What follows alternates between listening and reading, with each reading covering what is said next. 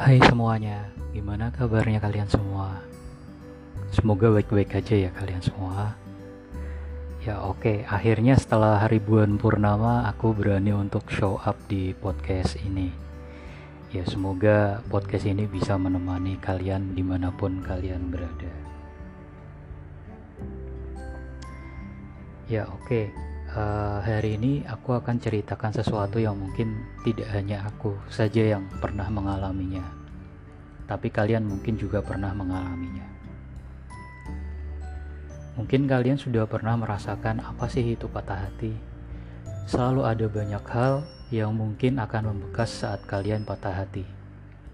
Ada yang mengekspresikan dengan cara menangis, bersembunyi di dalam selimut sampai tak mau makan, atau juga bahkan ada yang sampai menenggak minuman beralkohol sampai tak sadarkan diri berharap keesokan harinya segala sesuatunya hanya sebatas mimpi. Ya, patah hati itu perasaan yang sebenarnya sudah menjadi konsekuensi untuk kita yang siap untuk merasakan apa sih itu jatuh cinta. Banyak yang bilang kalau sudah siap jatuh cinta, maka harus siap juga untuk patah hati. Patah hati itu rasanya seperti sakit tapi tak berdarah. Patah hati bahkan hanya akan meninggalkan bekas luka yang dalam dan tidak semua orang bisa sembuh dengan cepat. Tapi tahu nggak sih kalian kalau patah hati itu adalah salah satu cara dari Tuhan untuk membuat kita menjadi orang yang lebih baik lagi? Aku sih setuju dengan pernyataan itu. Terkadang jatuh cinta hanya membuat kita lupa dengan Tuhan hingga akhirnya Tuhan memberikan jalan lain untuk kita bisa menjadi orang yang lebih baik lagi karena Tuhan sayang dengan kalian. Ujung dari sebuah perjalanan cinta itu ada dua cabang. Kalau tidak dirayakan dengan sebuah pernikahan yang sakral, ya berakhir dengan patah hati. Tapi percayalah, buat kalian semua, patah hati akan membuat kalian lebih kuat, lebih hati-hati dalam melang melangkah maju, bahkan menjadi orang yang lebih berhati-hati dalam meletakkan perasaan.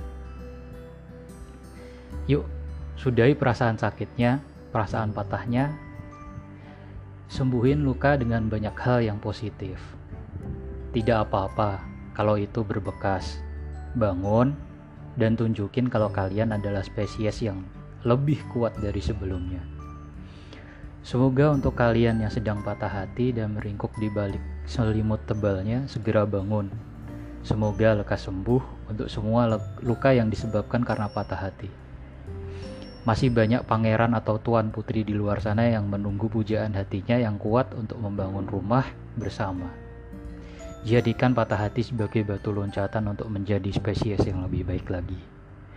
Ya, terima kasih untuk kalian semua yang sudah meluangkan waktunya untuk mendengarkan cerita yang mungkin sudah membuang waktu kalian. Jangan lupa untuk balik lagi ke sini mendengarkan cerita-cerita yang lain ya. Salam spesies kuat. thank you